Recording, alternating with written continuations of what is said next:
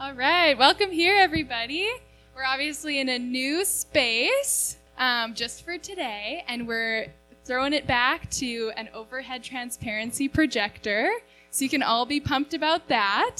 Um, if you if you can't quite see the words, all of these songs are at least 20 years old, so hopefully most people know them. 10 to 20. So let's start with singing some some old favorites. So we'll start with "I Will Not Be Shaken." So I'll let Ron. I'll maybe actually wait for Ron to uh, come back because he's the overhead guy. He's here. All right. Yay! okay, let's sing. I will declare my choice to the nations.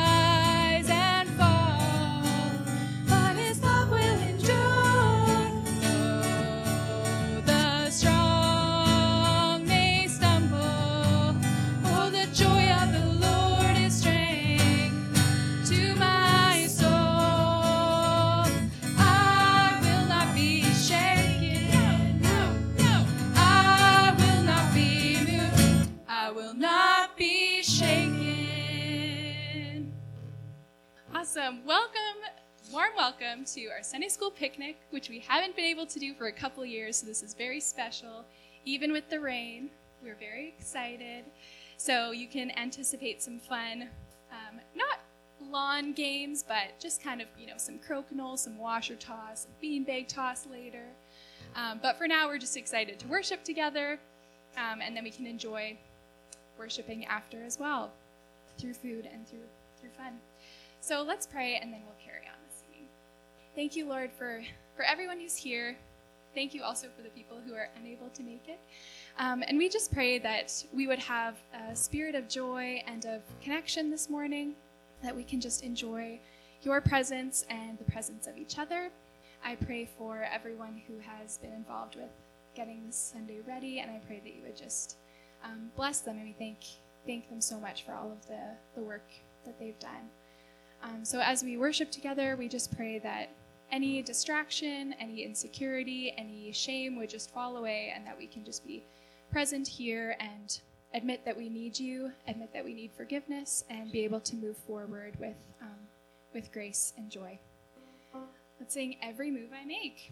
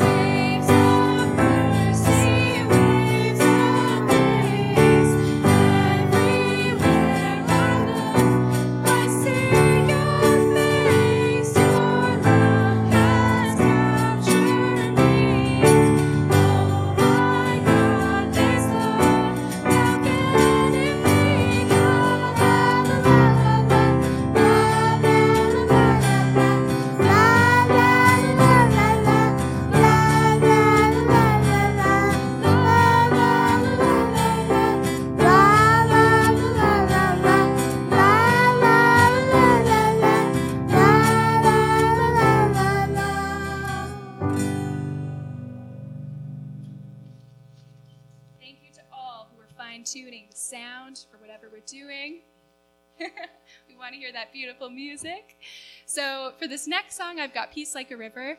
It's not written on the slide, but the very last verse will be combining I've got Peace Like a River, Love Like an Ocean, and Joy Like a Fountain. So you can just follow along with us at the very end, and we'll be combining all of it for verse 4.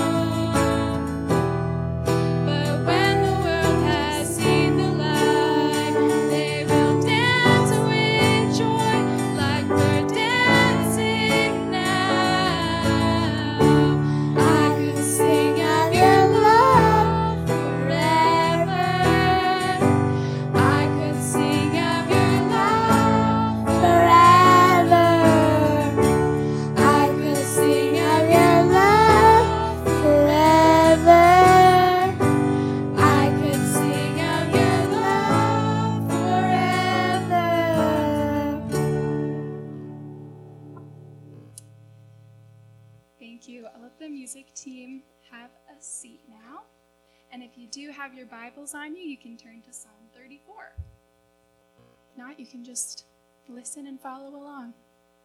Psalm 34, and I'll be reading from the New International Version. I will extol the Lord at all times. His praise will always be on my lips. I will glory in the Lord. Let the afflicted hear and rejoice. Glorify the Lord with me. Let us exalt his name together. I sought the Lord, and he answered me. He delivered me from all my fears. Those who look to him are radiant, their faces are never covered with shame. This poor man called, and the Lord heard him. He saved him out of all his troubles. The angel of the Lord encamps around those who fear him, and he delivers them. Taste and see that the Lord is good. Blessed is the one who takes refuge in him. Fear the Lord, you his holy people, for those who fear him lack nothing. The lions may grow weak and hungry, but those who seek the Lord lack no good thing. Come, my children, listen to me. I will teach you the fear of the Lord. Whoever of you loves life and desires to see many good days, keep your tongue from evil and your lips from telling lies. Turn from evil and do good. Seek peace and pursue it. The eyes of the Lord are on the righteous, and his ears are attentive to their cry. But the face of the Lord is against those who do evil, to blot out their name from the earth. The righteous cry out, and the Lord hears them. He delivers them from all their troubles. The Lord is close to the brokenhearted and saves those who are crushed in spirit. The righteous person may have many troubles, but the Lord delivers him from them all. He protects all his bones, not one of them will be broken. Evil will slay the wicked, the foes of the righteous will be condemned. The Lord will rescue his servants. No one who takes refuge in him will be condemned. Morning. Oh, there we are. Happy Sunday school picnic. You can tell it's Sunday school picnic because I'm preaching in shorts. Don't worry, I'm just as uncomfortable as you are. So, let's first pray to dismiss little ones to Children's Church.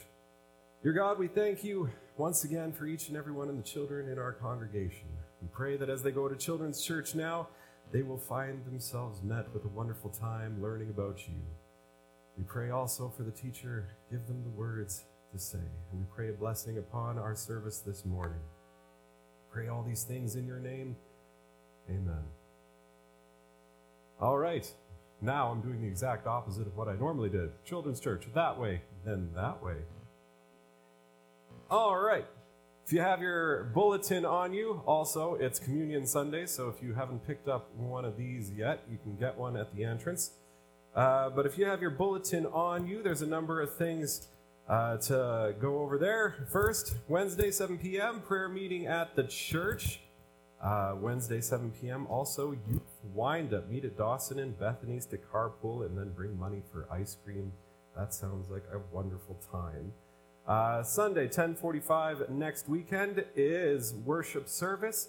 Tyson Murray is going to be with us sharing, so look forward to that. Um, then, if we skip on down, the uh, today is the last day of the EMC festival. They are meeting together to worship this morning, and then they're dispersing to their corners of the country. Uh, so that is, uh, it was a good. Well, I'll get to that in a little bit. And then also June 26th is the McGregor Interdenominational Community Service.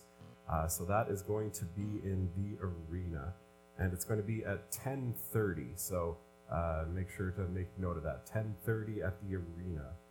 Uh, apart from that, there are some phone number corrections you can see there. So take this home with you. Write them down on the bottom of your list of all of the phone numbers. And that is good for announcements. Anybody else have any announcements? All right. Then, hopping over to prayer items. We want to pray for our new uh, series that is going to be coming up during the summer. We are going to be spending the summer in the Psalms. Uh, it sounds nice, doesn't it? Summer in the Psalms. Uh, and so we want to pray for that, that God speaks through that series, that we learn new and wonderful things about Him. Uh, also, uh, we are wanting to pray for Valley View and Circle Square as they are continuing to search for staff. Uh, I was at Valley View this past week, and they are still a number of staff short. They are afraid they're going to have to start turning away uh, campers, and so we want to pray that God taps uh, the people that need to be up there this summer on the shoulder. Uh, also, the EMC Festival, as I said, it, it, ends today. It was a good festival uh, from what I managed to attend, which was ministerial and conference council and a couple other things yesterday.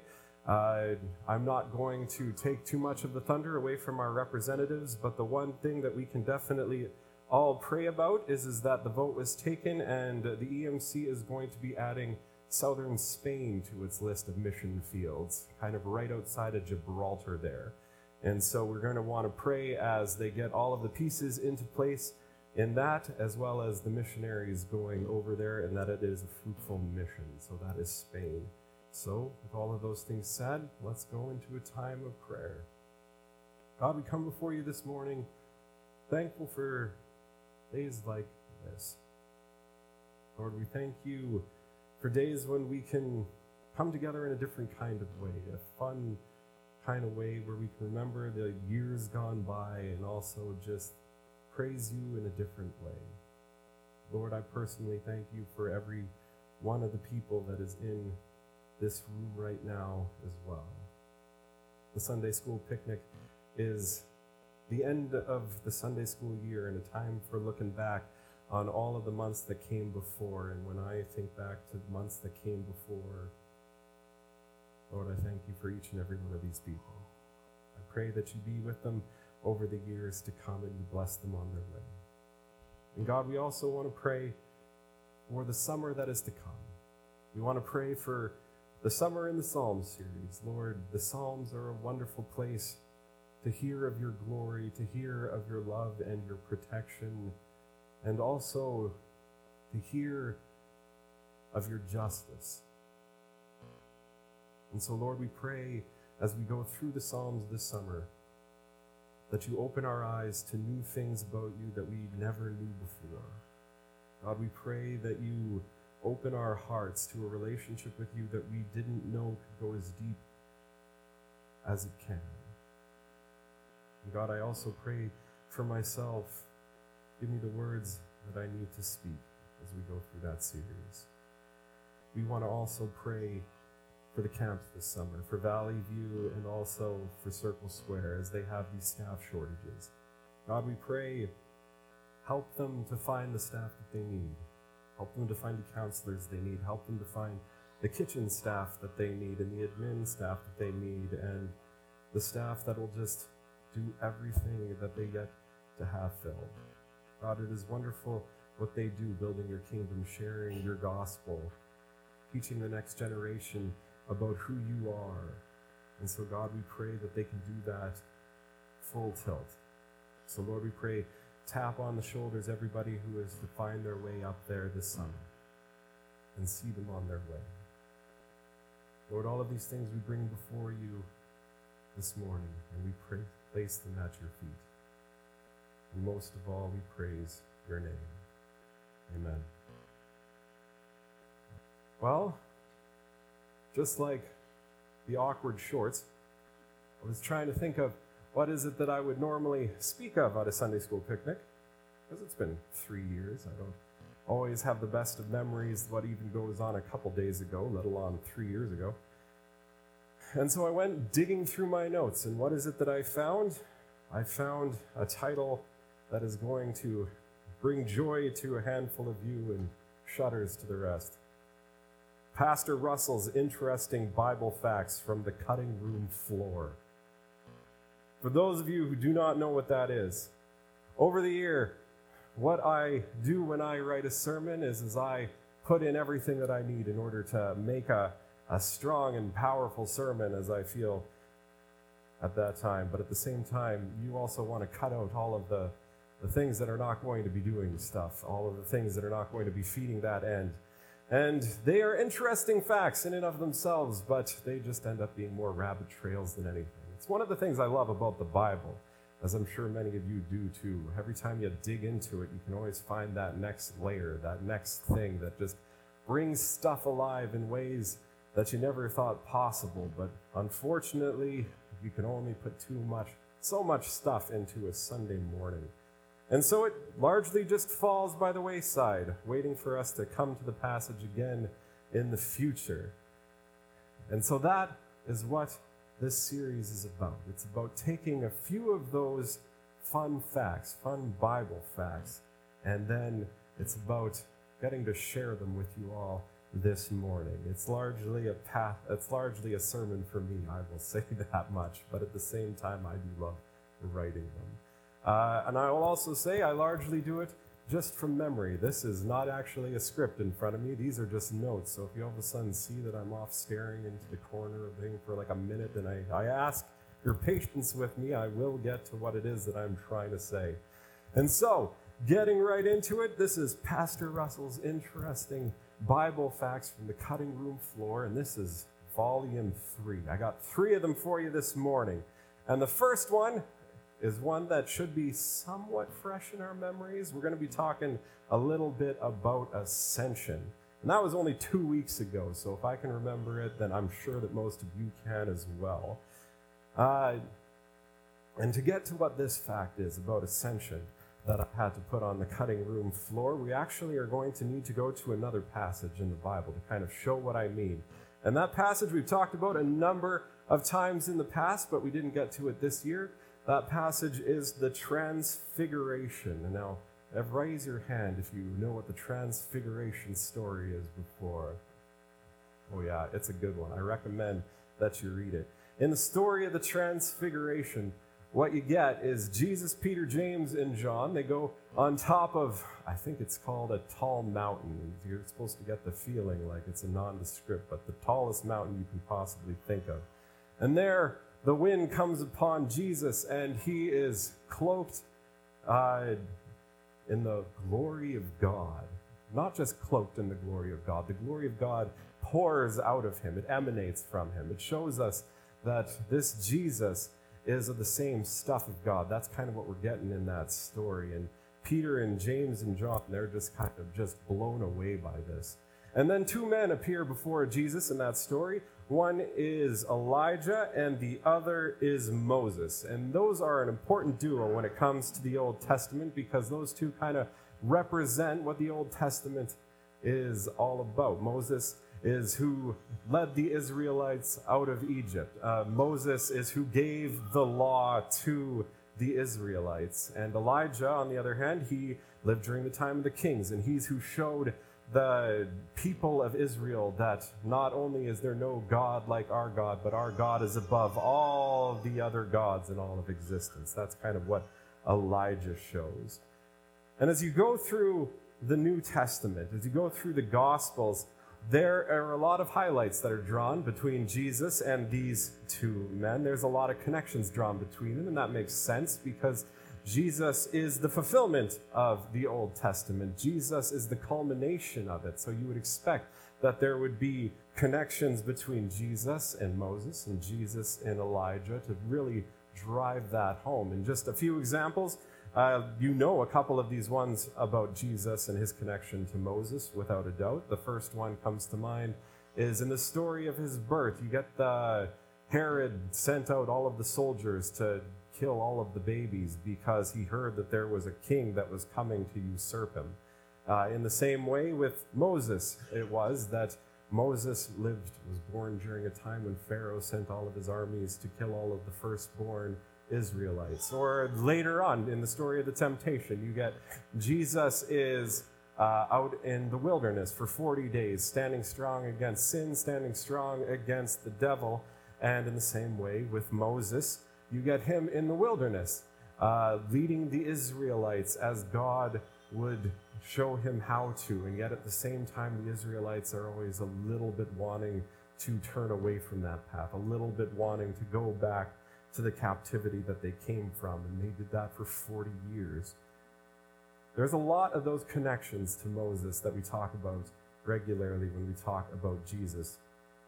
but there's also a number that are the connections to Elijah as well. And the biggest of those you find in Ascension.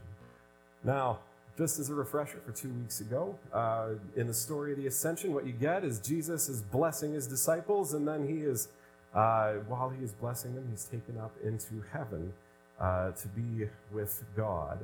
And if you're really wanting to do yourself a favor sometime, you can open your Bibles to 2 Kings chapter 2. And that is where you are going to be met with the story of Elijah and his most confusingly named apprentice, Elisha. And in that story, what you get is Elisha asks Elijah, uh, no, what you get in that story is, is that Elijah asks Elisha, there you go, uh, he asks him if there's anything that he can give to him before uh, God takes him away. He knows at this point that his time on earth is small. And Elisha asks him for a double blessing of the, oh, a double portion of the blessing of the Spirit that Elijah had during his time on earth. And then after that, Elijah is taken up into heaven, his heart still beating as well, just like our Lord's was when he was taken up into heaven. There's this very strong parallel between these two. There's this very strong interconnection. And what that means is a wonderful thing for us because what is it that Jesus is blessing his disciples with? He's telling them that soon the Spirit of God will come upon them. Soon the Holy Spirit will come upon them and equip them to do all of things. So for that that parallel being there, that connection being there, what that's also telling us is, is that the Holy Spirit being in us, we should think of in the same way as a double portion of what Elijah, the greatest of all prophets Uh, in the Old Testament, had himself. And so you take that home. When you are going out there and you are building the kingdom and you are doing God's work, you are doing that with more power than the prophet Elijah himself had.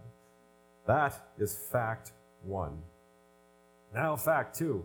And here we're going to get into John the Baptist. Oh, we're going back a couple months for that. I think we talked about him in December and January. So if you don't remember much of what we talked about there, don't worry, because we're going to get to it here. And John the Baptist is someone that is much more important to the foundation of the church than we, we tend to give him credit for.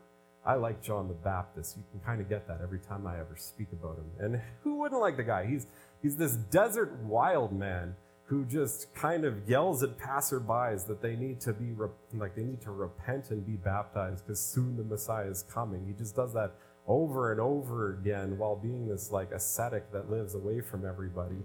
And that's a message that just really is appealing to the people of that time because before you know it, John has quite a large following. Like we're talking thousands of people by the time Jesus comes across them.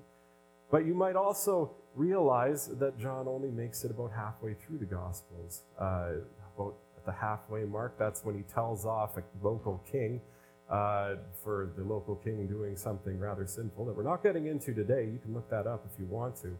Uh, but then the king's wife has him killed. Uh, and while that is a very hard part of the story. Uh, that isn't actually the end of the movement of John. And this is an interesting thing because we have writings from that time. And John's movement, like the people that followed John, John's disciples that spoke that message of repent and be baptized because soon the Messiah is coming, they actually go on well into the second century, uh, which is well after uh, Jesus Christ comes. And that entire time, they're preaching that message of repent and be baptized because the Messiah is on his way. And that's interesting for two reasons. It's interesting because, first off, when you read the Gospels, uh, especially Luke and John, which is a different John, uh, there is an awful lot of talk of the connection between Jesus and John. They are uh, relatives, is one of the things. Jesus' message after uh, he goes and starts his ministry is repent and be baptized because soon the kingdom of God will be here because he is the Messiah. And more than that, John baptizes Jesus and sends him on his way, and not just sends him on his way, but refers to him as the Messiah. It's very clear that John is passing the torch to Jesus in, in their interactions there. And then, even after Jesus is baptized, what happens? God Himself claims in front of all of John's followers that this is the Son of God. This is my Son. And so, what you're getting there is these things all happen, but it's also the reason they're really nailing home is for the same reason that we use the Gospels today. Because the Gospels are through and through all about showing people the good news of our Lord, right? Like, they are very purposely making that connection to John as a way of being an apologetic, as a way of telling the followers of John that this is the Messiah that you're preaching about. This is the one that you are to follow. It is an apologetic to convert the followers of John to the followers, like to become followers of Jesus. And I find that kind of neat, but not as neat as the next thing, which is the message that John is preaching the whole time. What is it? It's repent and be baptized because the Messiah is coming. It is a message that, in every way, shape, and form, paves the way for the Lord, paves the way for Christ and the message that He is bringing. And so, by them continuing to peter on for a while, the followers of John don't get persecuted like the early Christians do. They kind of dwindle off, but at the same time, they don't have that active foot of the powers that be on their neck like Christians do in the early church. And so, by them continuing on in whatever way that they are sharing that message, they are continuing to pave the way for Christ to come into the lives of people that otherwise very likely he wouldn't. And I kind of find that a little neat. So that's part two. That's that's a twofer there. And now on to the third one. And this one is about bread. This is also going to be our last one for the day. Uh, and the thing about bread, as I drop this on the ground, is that bread in that period of time, it's it's not a high class food like we think of it today with our sourdough starters that we carefully tend uh, during the pandemic and now we struggle to keep up with because our lives have gone on. Um, bread during that period of time, it was a staple food. It wasn't something that you know you really cared about too much if you were if you were the fancy sort of folk. It was that you ate bread with some something, right? Like if someone came to you, you gave them bread and something. If you were eating bread on your own, however, if that was the only thing that you had for that meal, well, then that was probably a good sign that you were pretty poor. And the reason why that is important is think now to the story of the road to Emmaus.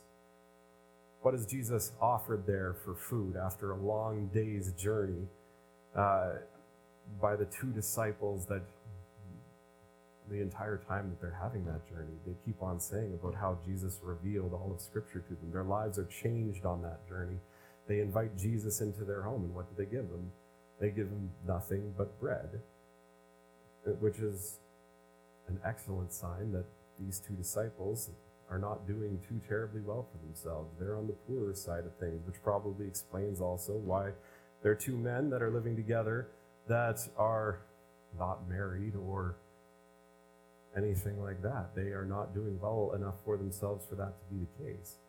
And that is a good thing to know because it highlights a wonderful thing about Jesus following the resurrection. Because who is the first person that finds out, who are the first people that find out about Jesus after the resurrection? It's the women that go to the tomb and they're told by the angel, What are you doing here? Because Christ is alive, Christ is risen. And that's a wonderful thing in itself because in that period of time, in that uh, place, women were kind of the bottom of society.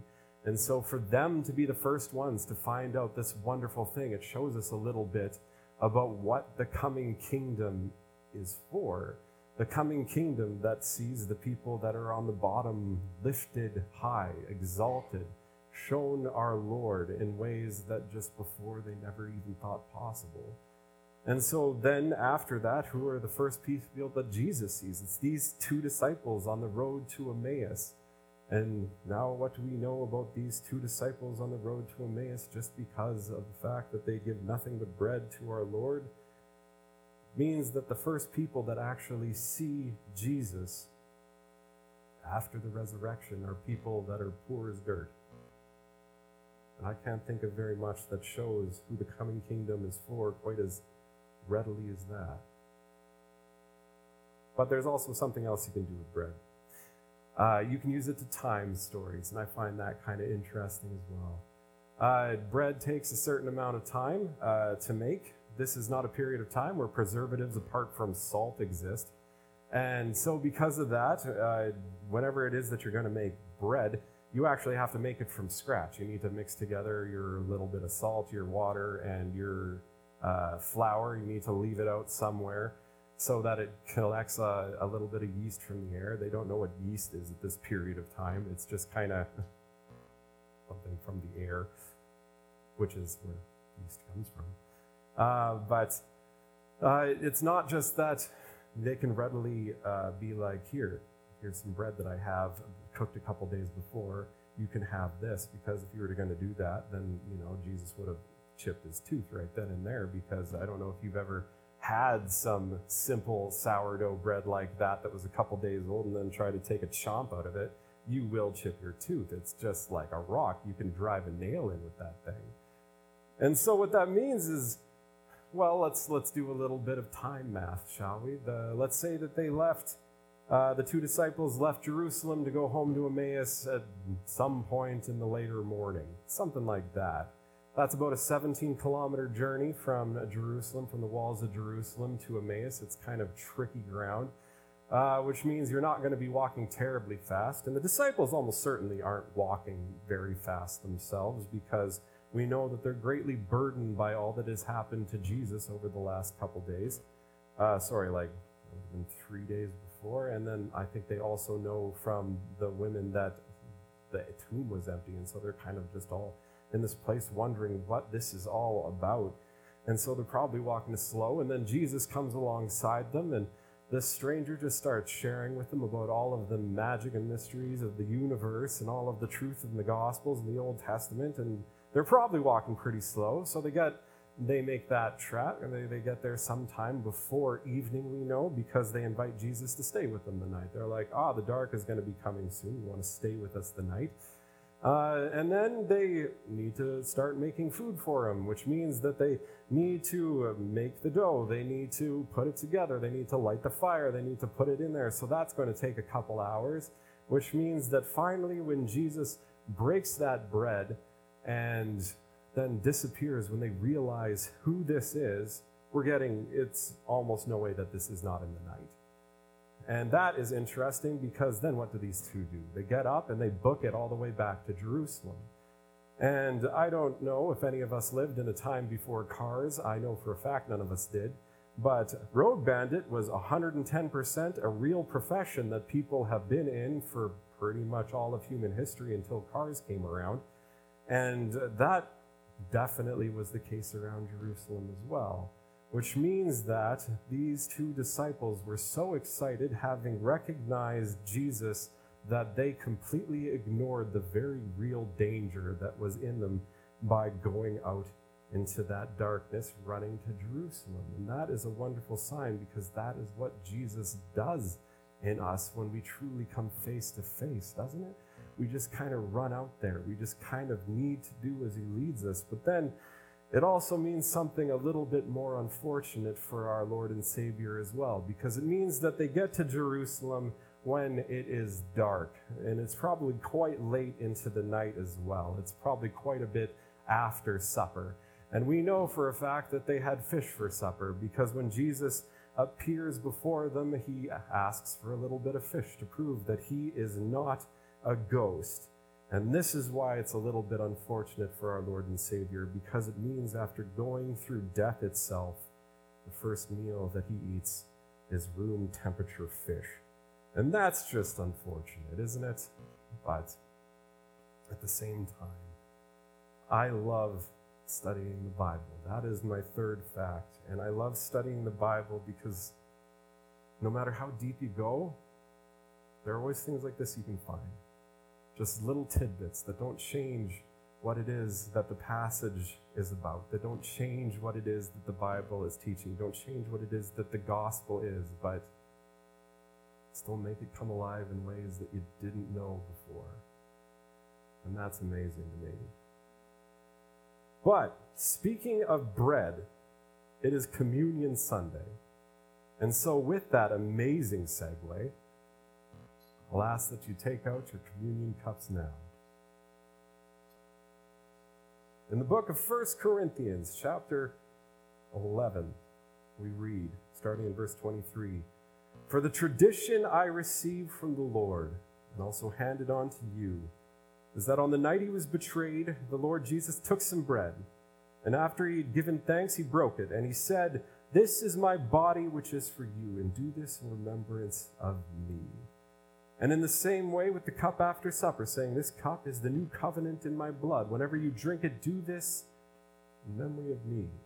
For whenever you eat this bread, then, and drink this cup, you are proclaiming the Lord's death until he returns. McGregor EMC, we believe that communion is open to all believers. We do ask if you have little ones with you, parents, that you make the decision if they are at that place where they can take in the true weight of this symbol as well.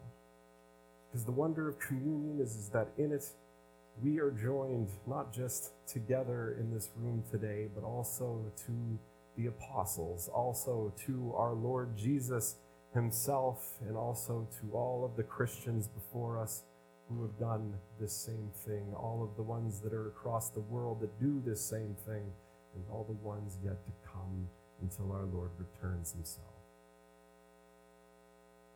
I will say now, let's spend a couple moments in prayer with our Lord, preparing ourselves to meet him in this wonderful way.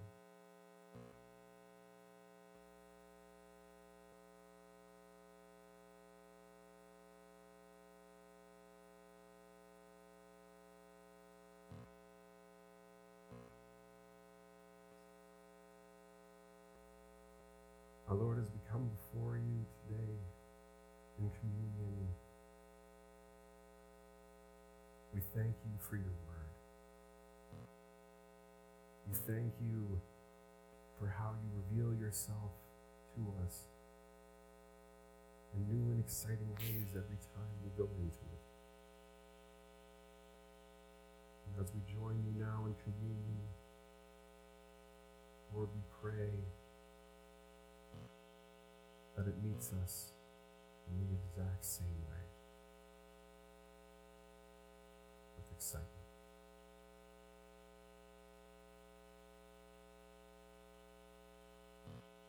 Together we eat.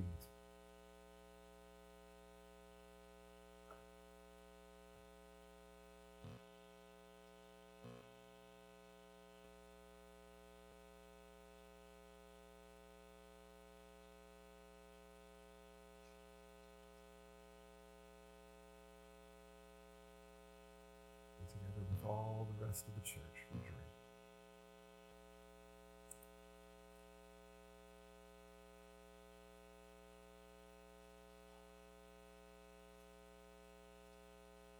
And I ask you, please join me now in the Lord's Prayer.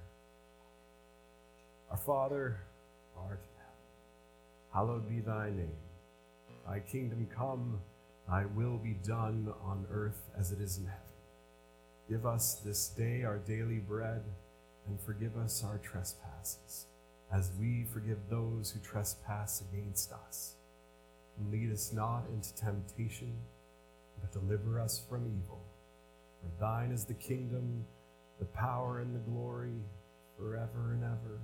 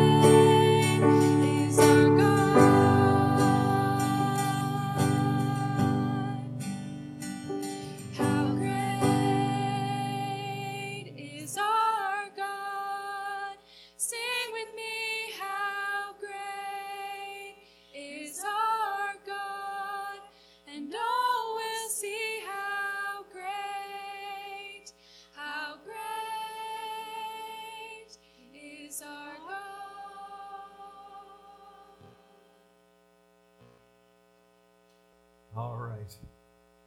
Everybody is invited to stay for the barbecue that is to come. I think the final touches are being put putting that together, so you can just kick around for a little bit. We will pray when it is time to eat, and then also for the activities of the afternoon as well, which I am suspecting will be maybe outside, maybe inside. We're going to see how it goes. But for our benediction today, we take from the book of Numbers. May God bless you and keep you. May he let his face shine on you and be gracious to you. May he show you his face and bring you peace. Go now and serve our Lord.